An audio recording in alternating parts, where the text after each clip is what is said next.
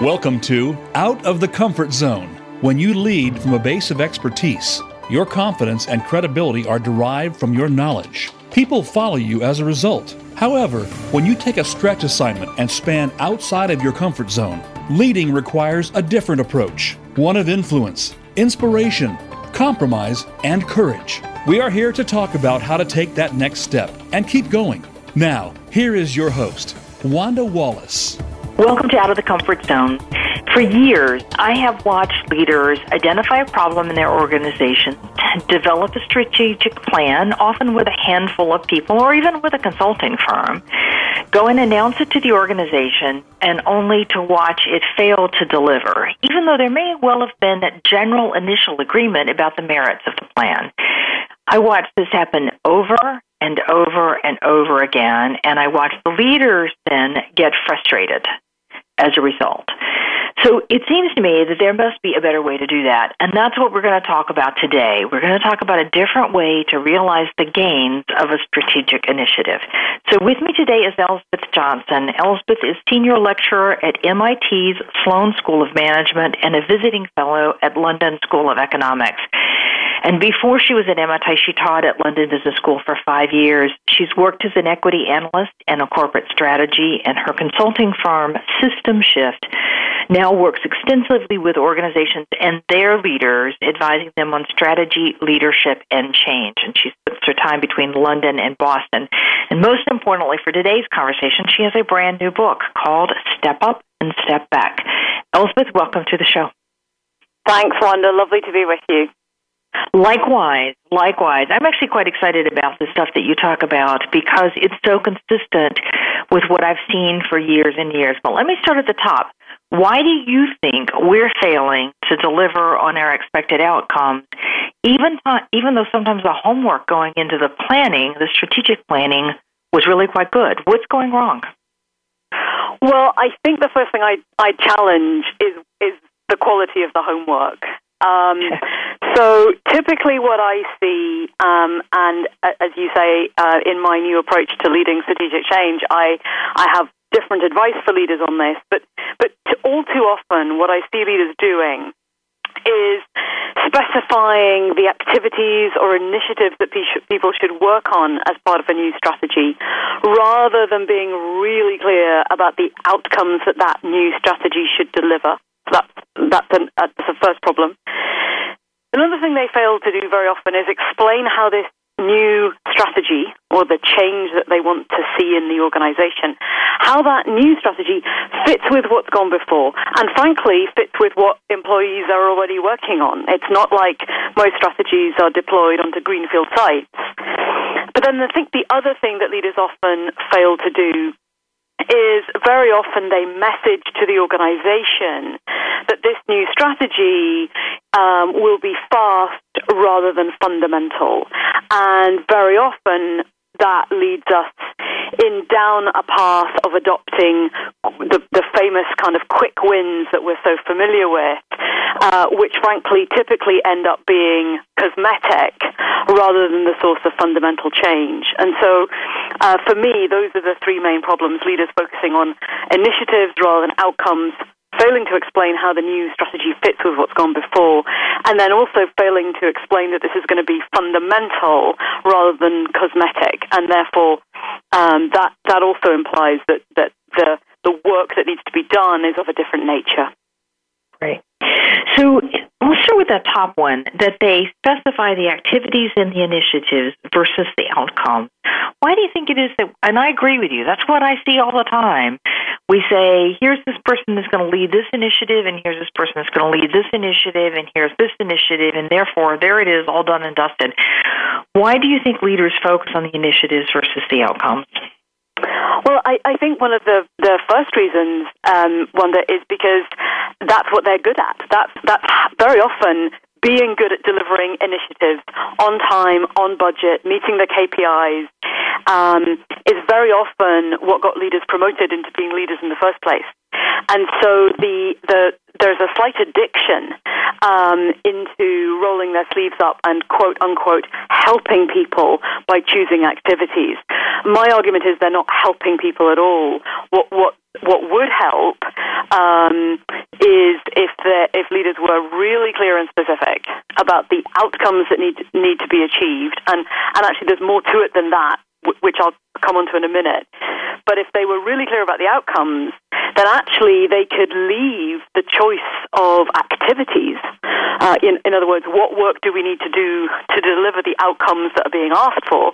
They could leave that choosing to uh, people who are lower down the organization, frankly, closer to the operations, closer to the customers, and therefore probably more likely to make better, cheaper, faster, more effective choices about what activities should be worked on to deliver the outcomes.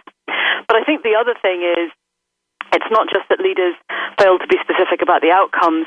They're very often, um, they're not they're not choosing big enough outcomes over a multi-year period. So what I mean by that is, very often when I work with leaders at the start of a strategic change on what will this deliver and over what time frame, their instinct is to go for an annual or maybe even six monthly target, um, which actually means that, you know, the delta from where they are now to where they can get to in that relatively short time frame is not that ambitious. And the problem with that is it, it again suggests that this can be done quickly, that the change needed is not really fundamental. And that typically shortchanges um, investment and focus. Whereas my argument is, if this is really a strategic change, then you should be targeting a pretty significant improvement in the outcome. And that will need to get done over multiple years. So the other thing we know about strategic change is that it's a three to four to five year business. And so while you might well have regular milestones to gauge progress towards that big multi-year target, there's a very big difference between those milestones that are gauging progress and the big multi-year target, which is actually the outcome that, that you're going for. Okay. I I agree with you. I, I see leaders who are afraid to actually say to the organization where they want to be in five years. Yeah. Okay, so let's be a little more. Five years feels terrible in today's economy, so let's just say three years. Yeah. Because they feel like that's going to be too scary to the organization, a step too far to know all that's coming. So what they end up doing is rolling it out piecemeal, a piece this year and a piece next year and a piece the following year. Is that what you mean by the setting of short-term targets? Yes, and and the problem with that, and, and we can understand why C E Os might be uh, reluctant to put a five-year target in place. I mean, chances are, given the average duration of a C E O, they won't personally be there to see it um, come to fruition. But but what we know about the the consequences of, of failing to do that is that actually companies um, typically focus then on uh, shorter-term, less fundamental work, and they never make the fundamental change that they need to do. They never pay down the tech debt. They never uh, clean up the customer database. They they don't make do all of that really boring, unglamorous work on which actually fundamental change is very often dependent. So, yeah, that's absolutely my experience, Wanda. And I think the other thing I would add to that is um, when we when we say to people there's a there's a a big multi-year target, very often what that enables people to do is, as long as they've got, you know, the context and they, they you know there's enough psychological safety in the business, is actually that enables them to really think differently, um, because they feel that they've got time to try stuff out, make some mistakes, learn, and then improve. And it's only when you have, you know, a three to four year time frame given to you that you feel that you can do that. Because let's remember, although C E Os might not last more than three years, uh, most employees will. And so this is about leaders really stepping up in the early stages of a change to empower the people who are best placed to make decisions about how to do that change. And then, having stepped up in those specific ways, then leaders can step back. So to put it in my favorite language, what the leaders need to do is have um, a goal in mind, an outcome in mind, a destination, some might say, but not specify the how we get there. Yeah, that's so exactly they, it. And they have that, that's the exactly ambition, it. And, and in, in but not I, the expertise. I specify, that, that's exactly it, Wanda. And in the book, I specify just the, the, the, the, if you like, the components of what that what a good outcome looks like. So it's it's why are we doing this? What will it deliver, and by when? And then also, how will we behave with each other or with our customers to deliver that outcome? So th- there's a little bit more detail and color than just, you know, a, a, an improvement in the P and L on a particular metric. Um, and it's that it's that detail and color on the outcome that enables people to determine the how. Okay, great. So can you give me an example of what a good outcome would sound like? Yeah, I mean, there's, well... Yes, and there's also a couple of quite bad outcomes. So we, it, it might be uh, it might be nice to to contrast those. Um, okay. So a, a good outcome is a is a big multi-year target. So um, I think a, a business that I worked with in India a number of years ago um, decided that for it for its particular business, one of the things it needed to do was conserve customers rather than accept um, the typical churn rate in its industry. It was in the fund management industry. And so it decided that over a um, three to four year period, it was going to reduce the, the the customer attrition rate by thirty percent. Now, that's a, that was a big delta in a still high growth industry. Um, what it's um, what it's managers realized what that thirty percent improvement communicated to them was that they weren't going to be able to deliver this by just a bit of tinkering. And so they got very serious very quickly about, as I say, some of that fundamental systems and, and tech issues that, that would hold them back. They solved those issues early by doing work on them and investing in them, rather than choosing some quick wins. So for me, that was a great example of um, a long-term and big improvement, it really um, causing the organization to respond in a really good way. Uh, so if that's a good example, l- let me give you one that, again, I talk about in the book that's a slightly less good example.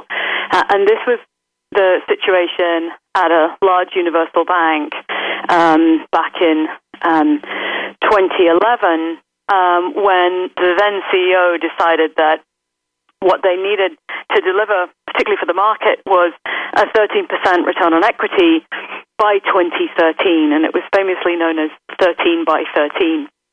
Now, given that that was only just over eighteen months away, um, what managers, some of them very senior and well paid, um, really they were left with no choice but to choose pretty short-term, relatively cosmetic improvements that produced a short-term fillip in returns.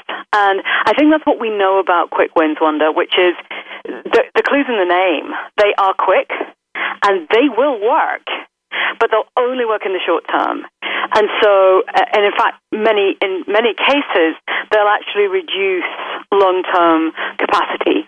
And as, as senior folks at that bank at the time said to me, they said, look, we know that we are shortchanging the returns that should be coming to us in twenty fourteen or fifteen or sixteen if we invested in a J-curve that that produce long-term change and long-term improvement. But we can't do that because we what we've got is this relatively short-term target. And so for me, it, again, organizations, people respond to the stimulus that's in front of them. So the work of leaders is to provide people with the right stimulus and the right context. Okay. All right, I have to ask one more question about what's gone wrong. And the reason is, if we don't understand what we're doing wrong, then we're not as willing to look at what the solution is. But you said, so the one was about specify the outcomes versus the initiatives and the activities. And you also said that we try to do it too fast and that we need to see this as fundamental and long-term and not quick wins. But what about this idea that it has to, that you have to specify what ha, has how this change fits with what's gone before? Why is that important?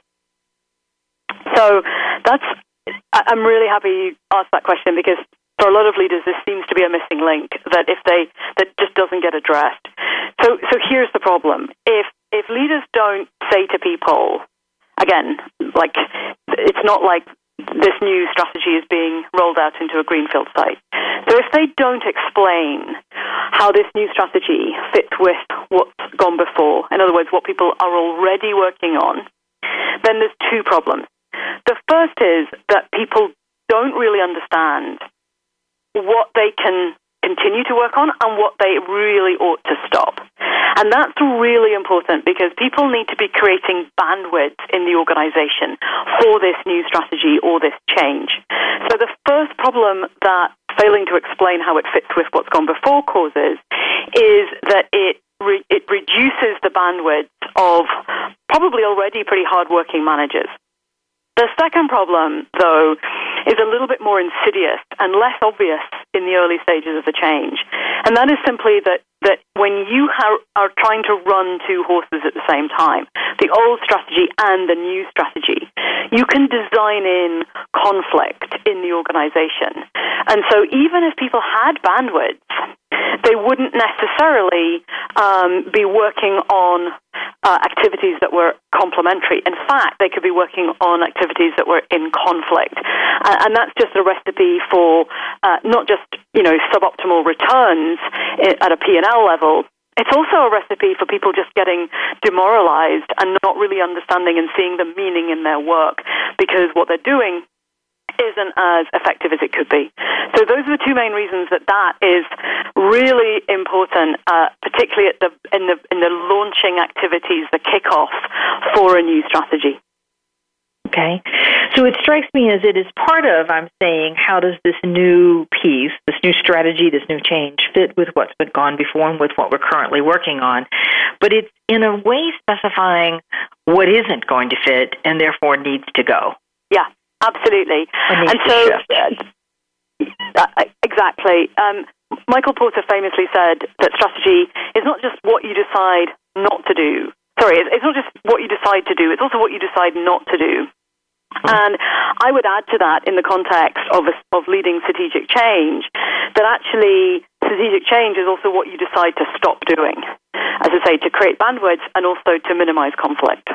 Mm-hmm.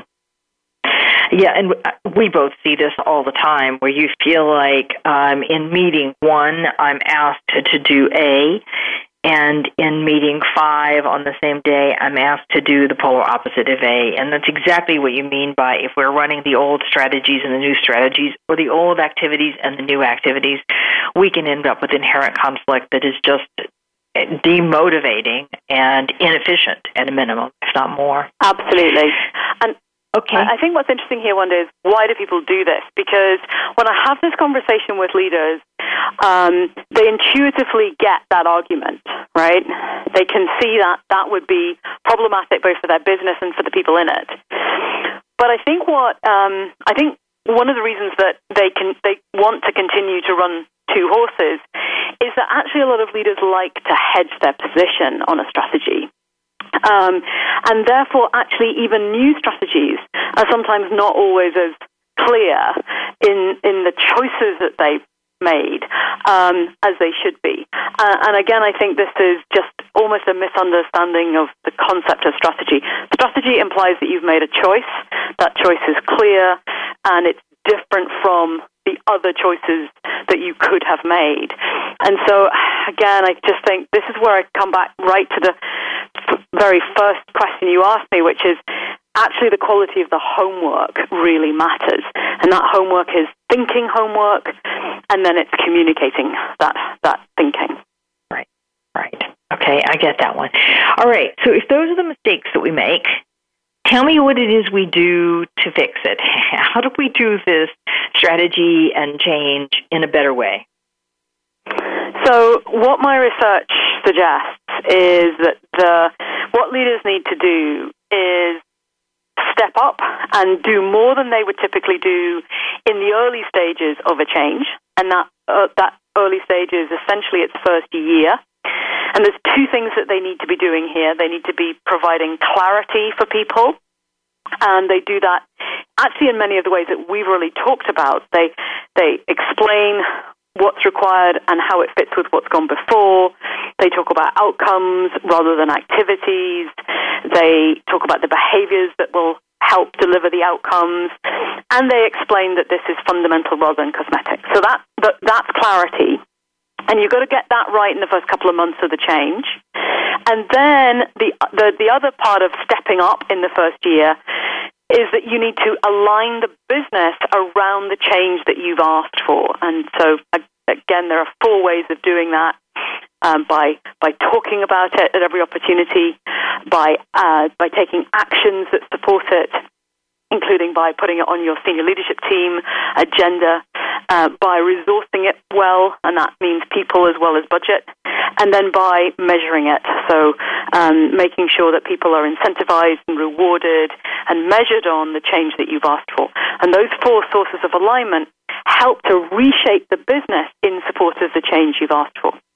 That's the stepping up activity, and, and it's really on the foundations of those two stepping up um, dimensions, clarity and alignment, that leaders can then, in the later stages of the change, successfully step back. Um, and it's not just that leaders can step back, it's actually that they should step back, because that's actually what enables managers to continue with the change that's been successfully kicked off but hasn't yet started to really produce big results. Um, and so here, leaders need to do two things. Uh, they need to enable managers to focus on the change, and they do that by giving it time and making sure that managers have got um, enough slack to be learning about the improvements they're making and what's working. And then um, the other part of stepping back is to be consistent, um, and that means no new strategies or messaging about the existing strategy, just so that people don't get confused. You, you just, you, you, as Peters and Waterman once called it, you stick with the knitting, um, and that sounds really simple, and it turns out it's a lot trickier in practice. But, but th- that that's the That's the, the model, that's the new approach. So step up by, by providing clarity and alignment. And on the, the that foundation, leaders can then and should then step back by providing focus and being consistent. Okay. So, and you're very clear about the step up is largely in the first part, which you say roughly is the first year, so that we're constantly giving this clarity, the explanation of how this fits with what was gone before, what kind of outcomes we're looking for, what kind of behaviors it's going to take to deliver that, and the message is this is fundamental change. This is not just an easy, quick, short term.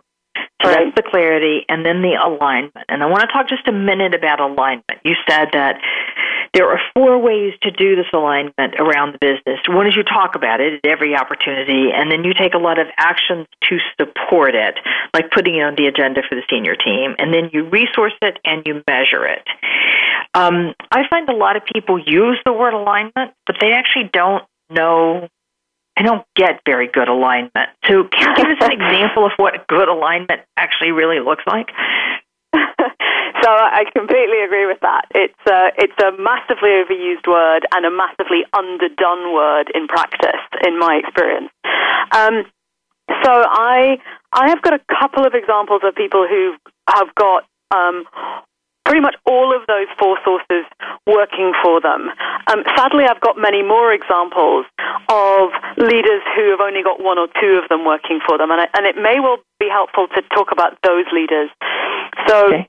An awful lot of leaders, I think they do know that they ought to talk about it and agitate for it. By by that, I mean not just in the set piece or speech or the town hall, but when when you meet leaders in, a, in the lift, when you bump into them um, buying coffee, uh, what are they talking about? What are they agitating for? Um, is is it the new strategy, or is it something else? Is it perhaps the old strategy? Um, so that's that's what we mean by talking about it at every opportunity. Um, I think I think most leaders do that, or at least they, they, they seem to, in my experience.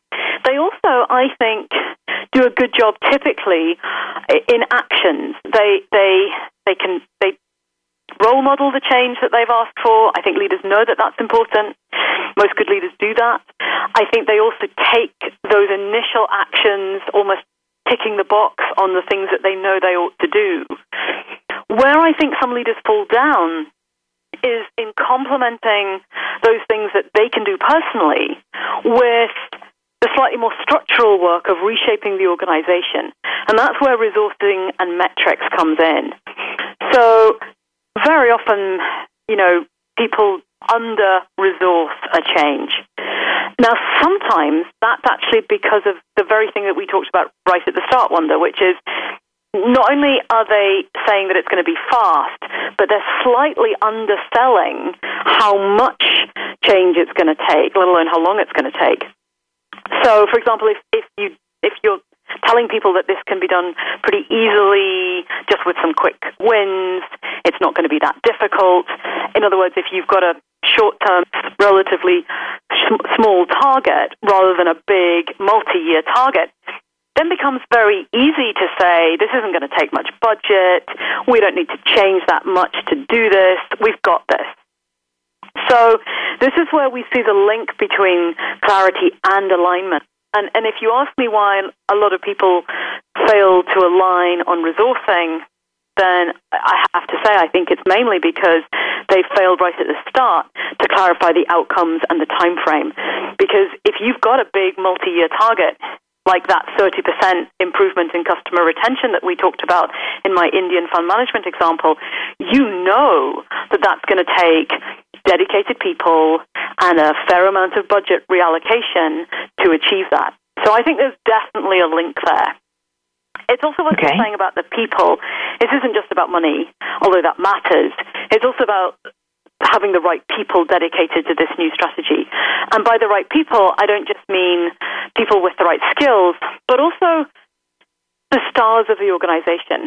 Everybody knows who they are, by the way. People are, um, human beings are very smart at working out who's successful, who's high potential. And, and if those people are being dedicated to the new strategy or the change, that sends a really important signal to the organization that this matters. Um, yeah. And then I think the final one is, of course, alignment by the metrics and K P Is that you introduce. Uh, and this isn't just about having, um, you know, more more metrics. In a lot of organizations that I work with, they've got already far too many. Um, it's also about making sure that you're collecting the right data on your change. Um, so that you really understand and can learn about what's going on in the business as you try to make the changes that you're attempting. So changing the metrics, um, particularly the K P Is on which people get paid and bonused, again, this sends an incredibly important signal to the organization that this change is not just another thing coming from head office. Actually, this really matters. And so the real purpose of alignment is not just to make the organization more effective at delivering the change. It's actually to signal to people um, all the way through the organization that this change matters. Can see that, and I can certainly see, and I agree with you that it starts right at the very beginning, that if I've not been clear about this is a big effort and it's going to take a lot of time and it's fundamental and it will change how we do every a lot of things, then there's no way I can get the attention that I needed to get the alignment right beyond just exactly. my, um, yeah, exactly. Okay, well, Elsbeth, that's a perfect place to take a break. So um, a reminder about this one is the notion that strategic change fails. I shouldn't say it fails. It fails to deliver the results that were promised, and it fails because we don't, spec- we don't specify the outcome, that we don't talk about how this fits with what's gone before, and we don't say that this is a fundamental change. And so the way out of this is really to step up as the leader of the change, step up by creating clarity on the three things that I just said, plus more, by, um, I lost my notes here, step up, by creating alignment, and then to step back after the first year, and remember this is a multi-year effort, and then provide more focus and more consistency. My guest today is Elsbeth Johnson. Elsbeth is a lecturer at M I T Sloan School and a visiting fellow at London School of Economics, and her consulting company is Shift, System Shift. The book we're talking about, Step Up and Step Back. We'll be right back.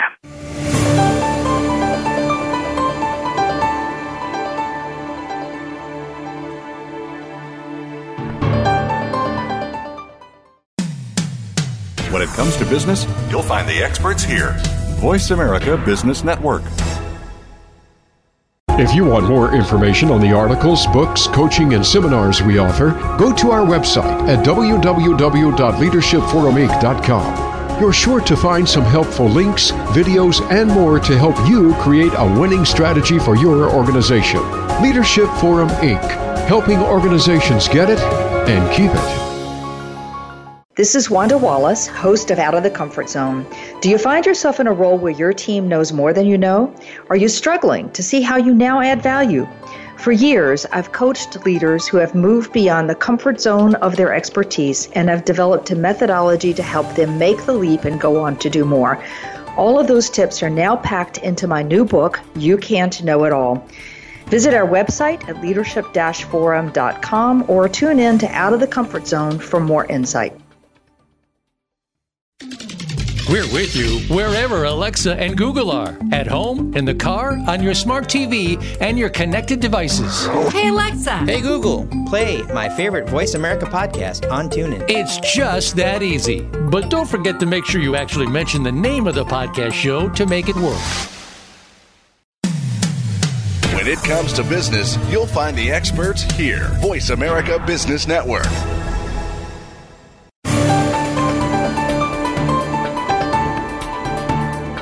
Leading outside of your comfort zone is a delicate balance. You need new skills and new ways of working.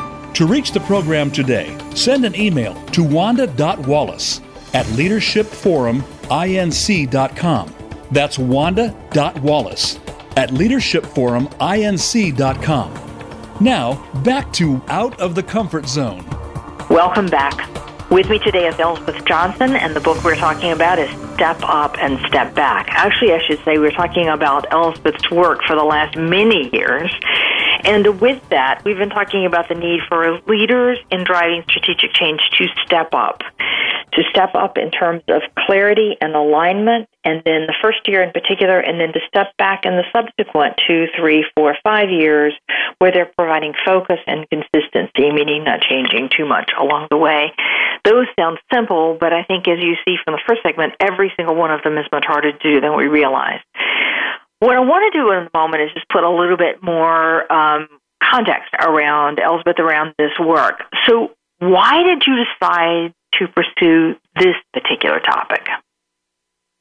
Well, I guess two things came together. The first was having had um, a background as both an equity analyst where, frankly, every quarter people would um, rock up and, and say, well, we promised X and we delivered Y, and there was usually a difference between X and Y. But also having then worked as a corporate strategist, um, I knew that uh, strategies very often fail. And even if they don't quite fail, they always struck me as as being harder than they needed to be for the people who were working on them. So so that was kind of, if you like, the kind of, um, you know, the, the the the demand side of the um, equation. And then the supply side was, was simply that I was doing a PhD and I needed a topic. And so I had a couple, um, and this made the shortlist. And, and then, of course, what you do is you look for a research site um, for the potential topics that you might want to investigate.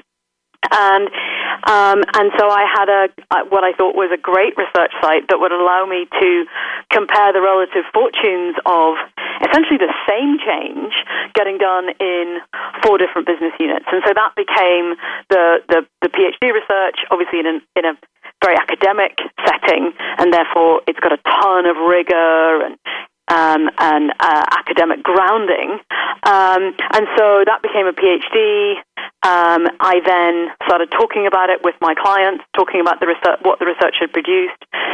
And then I um, I turned this into a book. And that, that was a the, the the repurposing of academic research for a very different audience is itself, um, you know, a piece of work, right? And so, yeah. um, so it, it, in in some ways, this research went through a three different distinct stages. So it started off as a piece of academic research, purely academic research. It then got socialized with clients, and they, I think, improved how I talked about it, and, and they certainly mm-hmm. refined the diagnostics that go into the approach. And then it got essentially produced as a book, which is the, the thing we're talking about today. Yeah. Um, if you've not ever done that journey, trust me, that is a long one. And also writing a book these days is not for the faint of heart. So you started this because you're partly, I think, if I understood correctly, your own observation about how frustrating strategy change was, as well as your understanding that most strategies fail, and it was harder than it needed to be on yeah. the people that were doing it. On the employees, I guess I should say, rather than on the particular leaders. Now, I don't want to go into all the analytical models but or all the technical details of the research, but I do think it's really interesting the amount of effort you went into selecting companies, um, asking questions, exploration, you know, the people that you interviewed in some of these companies, because that gives so much context to the work that you are now doing. Can you tell us just a little bit about what was involved in the research? Yeah, absolutely. So, as I said, what I what I managed to find was an organization that was delivering the same change across multiple business units. Um, and basically what I looked at in detail was four of these business units. But the the fact that it was that every every four, each of the four of these business units was tasked with delivering the same change meant that actually they were much more comparable.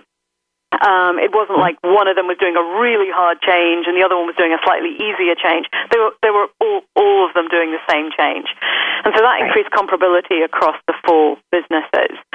Um, what I then did was was picked businesses that seemed to produce very different outcomes. So we had one case that became what I called the ideal case that after a really pretty slow start actually uh, went on to almost produce exponential gains in the in the outcome and achieved its target. We had another case that produced amazing results in the first eighteen months, and then those results fell away. Uh, we had another business that just never seemed to get the change off the ground, and another one that, again, after a slow start, did start to produce some outcomes, but very often would make an outcome would, would make an improvement, and then it would fall away. So it, you could never take anything for granted in this business. And so by looking in detail, so talking not, I mean, I, I talked to the C E O in this and of each of these businesses and, and the senior team, but I spent most of my research time talking to the managers who were actually tasked with delivering the change. So really what this research does is it asks different people, in this case managers rather than leaders, different questions, and also over a different period of time. So I was looking at the whole duration of the change, um, which in this case took forty-two months, rather than a lot of research which just focuses on the first six or nine months of the change. Right. Um, but I think it's important just, and I know your question hinted at this, the, the different questions that I was asking them. An awful lot of the existing research tends to ask people about the events of the change. So, you know, what were the quick wins, or what was the kickoff event like, or what happened? And that that really fosters this belief that change is made up of events and that we just need to be descriptive about those events in order to understand them. And actually, that's just not really true. Um, we, we learn much more when we look at the process by which something happens. And so rather than asking what happened, um, the questions that help us unearth those sort of insights are, are questions that start with the words how and why. And so I spent a lot of time, because this is a piece of process research, asking people, well, well, how did that happen? And what, why do you think that happened? And why do you think that didn't happen, even though that was something you were expecting? And so, and again, because I was looking at this over a long, a long enough period of time, I could then link causally, um, well, if this happened at point A, Uh, in this business, uh, but what what was not happening at point A in this other business that caused a different outcome at point B, and so that was where the comparison of um, of, of the process of change across these four business units really started to tell very different stories about what works and what doesn't. Great.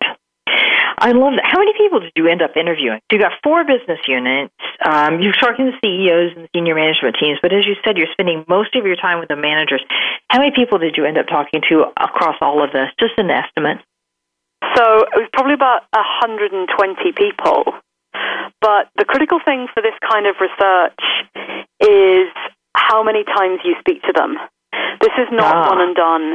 Um, so, so I would have interviewed all of the people in the change team, um, including okay. some people who, you know, were, well, not quite entry level, but, but pretty junior. And the idea was to speak to um, everyone um, a, a minimum of three times. So, um, and, and to leave a bit of time between each interview. And the reason you do that is just to make sure that you are, um, you know, the, the, the, the, the insights and data that you're capturing um, is not subject to impression management, or they're not trying to tell you a story that sounds good to them. They're actually just trying to tell you the story of what happened. Um, and so that's why this kind of research is particularly time-consuming. The other thing you're always trying to do with this kind of research is you're trying to to validate it by um, by getting what academics call artifacts, but what you and I would call documents from the organization. So PowerPoints from the time, press releases, um, the speech, announce, you know, from the kickoff event, um, the the Gantt chart, the, the the diagrams that showed the process chart that showed yeah. um, how and why things were happening. So. So that all of the stories that my informants were telling me were backed up by documents from the time. And, and that becomes quite important as a way to show um, rigor in the in the data. Right, right. I think that, I mean, we don't often talk about the research methodology. And, you know, I've done some work myself that has had incredible rigor, and I've done some work that I know doesn't have quite as much rigor. I still think the results are conclusive, but... You know, we often get a little light on the rigor, and what I think is so interesting about this is how much rigor there is behind getting there. Yeah. All right.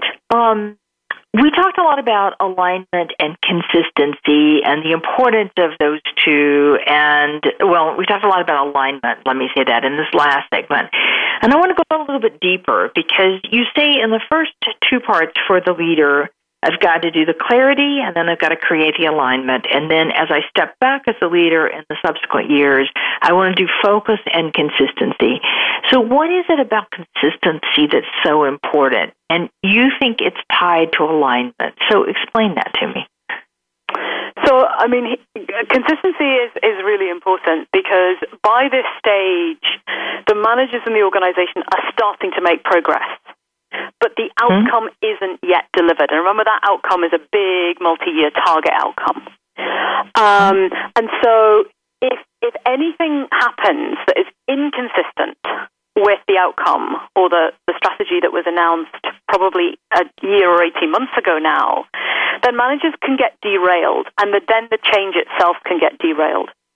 I actually have a theory, Wanda, which is that It, it's probably not true that most change fails. I think it's probably true that most change um, simply gets prematurely stopped by leaders who run out of patience. And and so that's really what stepping back through both focus and consistency is trying to enable, which is that managers can get on with delivering the change that they've started, but which hasn't quite yet delivered its outcome. And that's just because you haven't given it enough time. And consistency right. is really important to give it time, because otherwise the change can be derailed. Um, right. I, I think the other thing worth saying is that if w- what we mean by consistency is, first of all, that all of the changes, you know, the clarity, um, the alignment, the changes to resourcing and K P Is that you made in that first year have been maintained. So you haven't gone back on any of those. But it's a bit more than that. It's also that you have introduced no conflicting strategies or messaging in the meantime. Now, personally, I think a lot of leaders really struggle with this. So remember where we are in the change, right? We're probably, well, this is from year two onwards, but I think gets, this becomes a real problem for leaders sort of this, in, into the second and third year. And, you know, when I think about why that is, I think it's partly because leaders, they just think they need to be doing stuff and making decisions. And actually what we're talking about here, what's required for consistency is not doing new stuff, not making new decisions, not changing your mind or tinkering with it or interfering, but just kind of getting out of the way, being consistent, so not stepping out, but but but but getting out of the way, so stepping back. And, and I just think a lot of leaders just don't really think of that as the work of leadership. And, and I think, therefore, that this actually requires us to have a, a really very different view of what the leadership, the work of leadership requires. I think we've got quite addicted to, you know, this kind of slightly heroic, almost Hollywood version of what it takes to lead change, where it's all action-packed and fast and uh, dramatic uh, and, and based on activities. And I think leaders are slightly addicted to that. Um, and as, as I say, but by now in the organization, it should be managers, the people deciding on yeah. how to deliver the change, right. who are having a really interesting time because right. they are year two, year three into their projects, their initiatives. Assuming they've got time to focus on them, they are learning about them. So they're getting better and better over time at making the calls about what to work on and where to invest. Yeah. Um, so they're having a really interesting time. Leaders actually need to be prepared to be bored. And so I think a lot of people who are smart and high achieving, as leaders tend to be, have, first of all, as I say, a misconception of what the work of leadership is. But I also think that as high achieving, smart people, they have a little bit of a problem with being bored. And the, the critical thing here to deliver consistency is that you you might well be bored. You haven't come up with a new strategy for, you know, two or three years. And it's fine because the strategy that you put in place two or three years ago is in the process of delivering. It's interesting, right. Wanda, I, um, I sometimes find that January is my most dangerous time um, and, and actually my most busy time as an advisor because leaders have come back from Christmas holiday. They might have picked up a book in an airport and they've got a shiny new idea that they would like to feed into the system, um, mm-hmm. and when actually that's the absolutely last thing the system needs. And so a lot of my January advice to leaders is don't do it. That the, yeah. the shiny new idea, I'm sure it's shiny and it's very attractive for you, but actually mm-hmm. as long as you still think the original strategy is the right thing for the business, then you just you just carry on doing that. That's, um, I agree with you about the January and the shiny new idea. It's so consistent, this observation that leaders, you know, can't be comfortable not doing things. It's consistent with my notion about the expert leader. And I don't mean that C E Os are experts, but they're expert in the strategy. They've done a lot of work in thinking about what's the right strategy and what's my role in leading that strategy and my idea to have the vision and all of that. And they put all that effort in it, and it gave them a purpose and a sense of meaning, and they are now the expert in it. But to be able to step away from that and say, now someone else has to run it, not me. Yep. And I am no longer the expert in what needs to happen. And by the way, I don't need to create anything new. It's really yeah. hard because then I'm sitting yeah. there going, well, what's my value? What's my worth? What's That's my, right. like nobody needs me. Now what? And people don't get to be C E Os because they are happy not to be needed. Yeah, I mean, you know, just because you're not changing your mind and feeding in all of your shiny new ideas that you've picked up into the system, that doesn't mean you're not doing anything.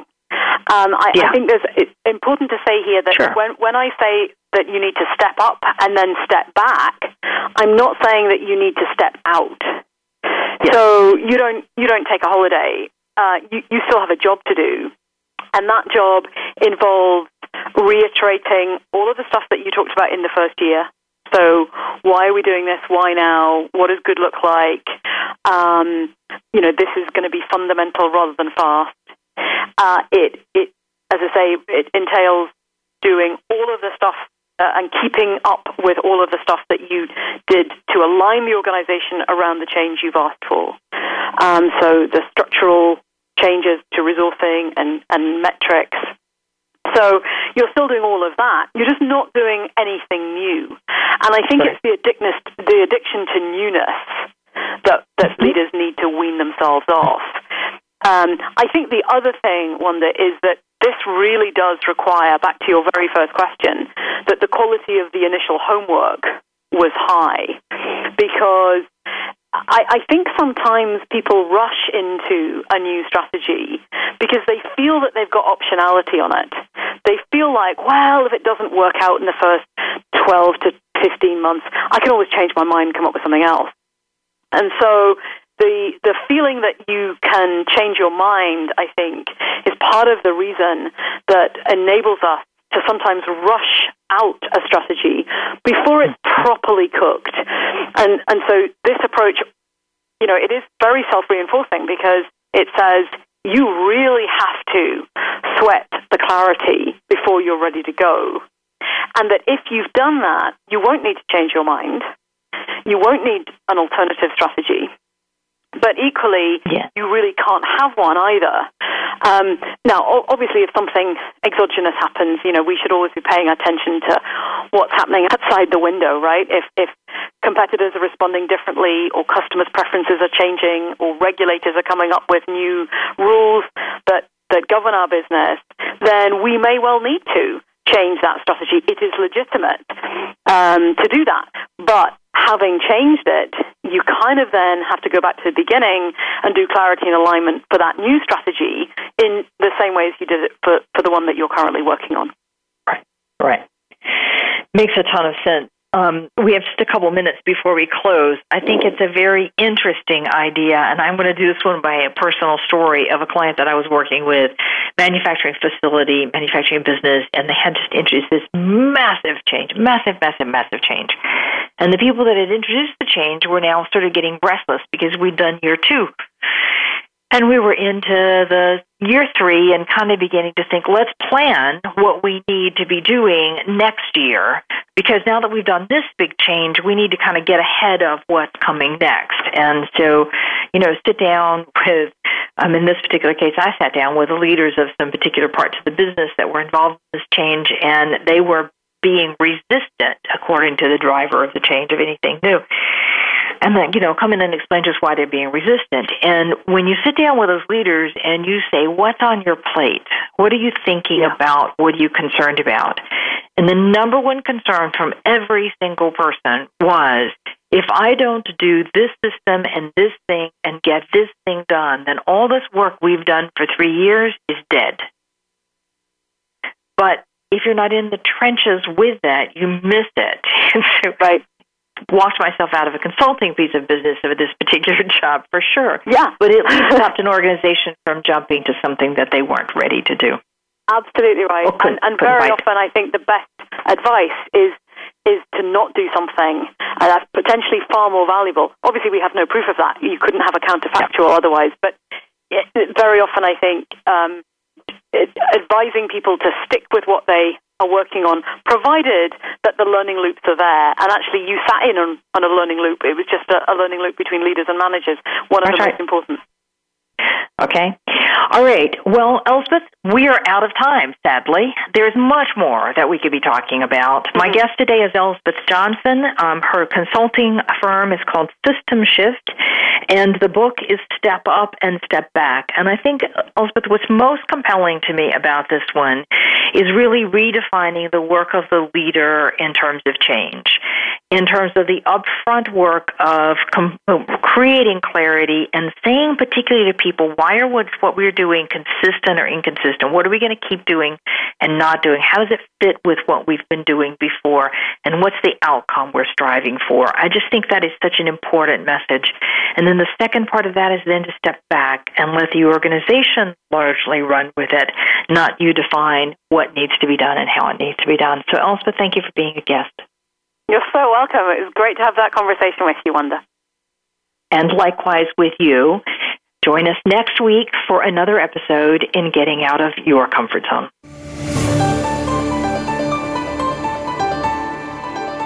Thank you for joining us today. Tune in for another edition next week with Doctor Wanda Wallace on the Voice America Business Channel. Reach outside your comfort zone this week.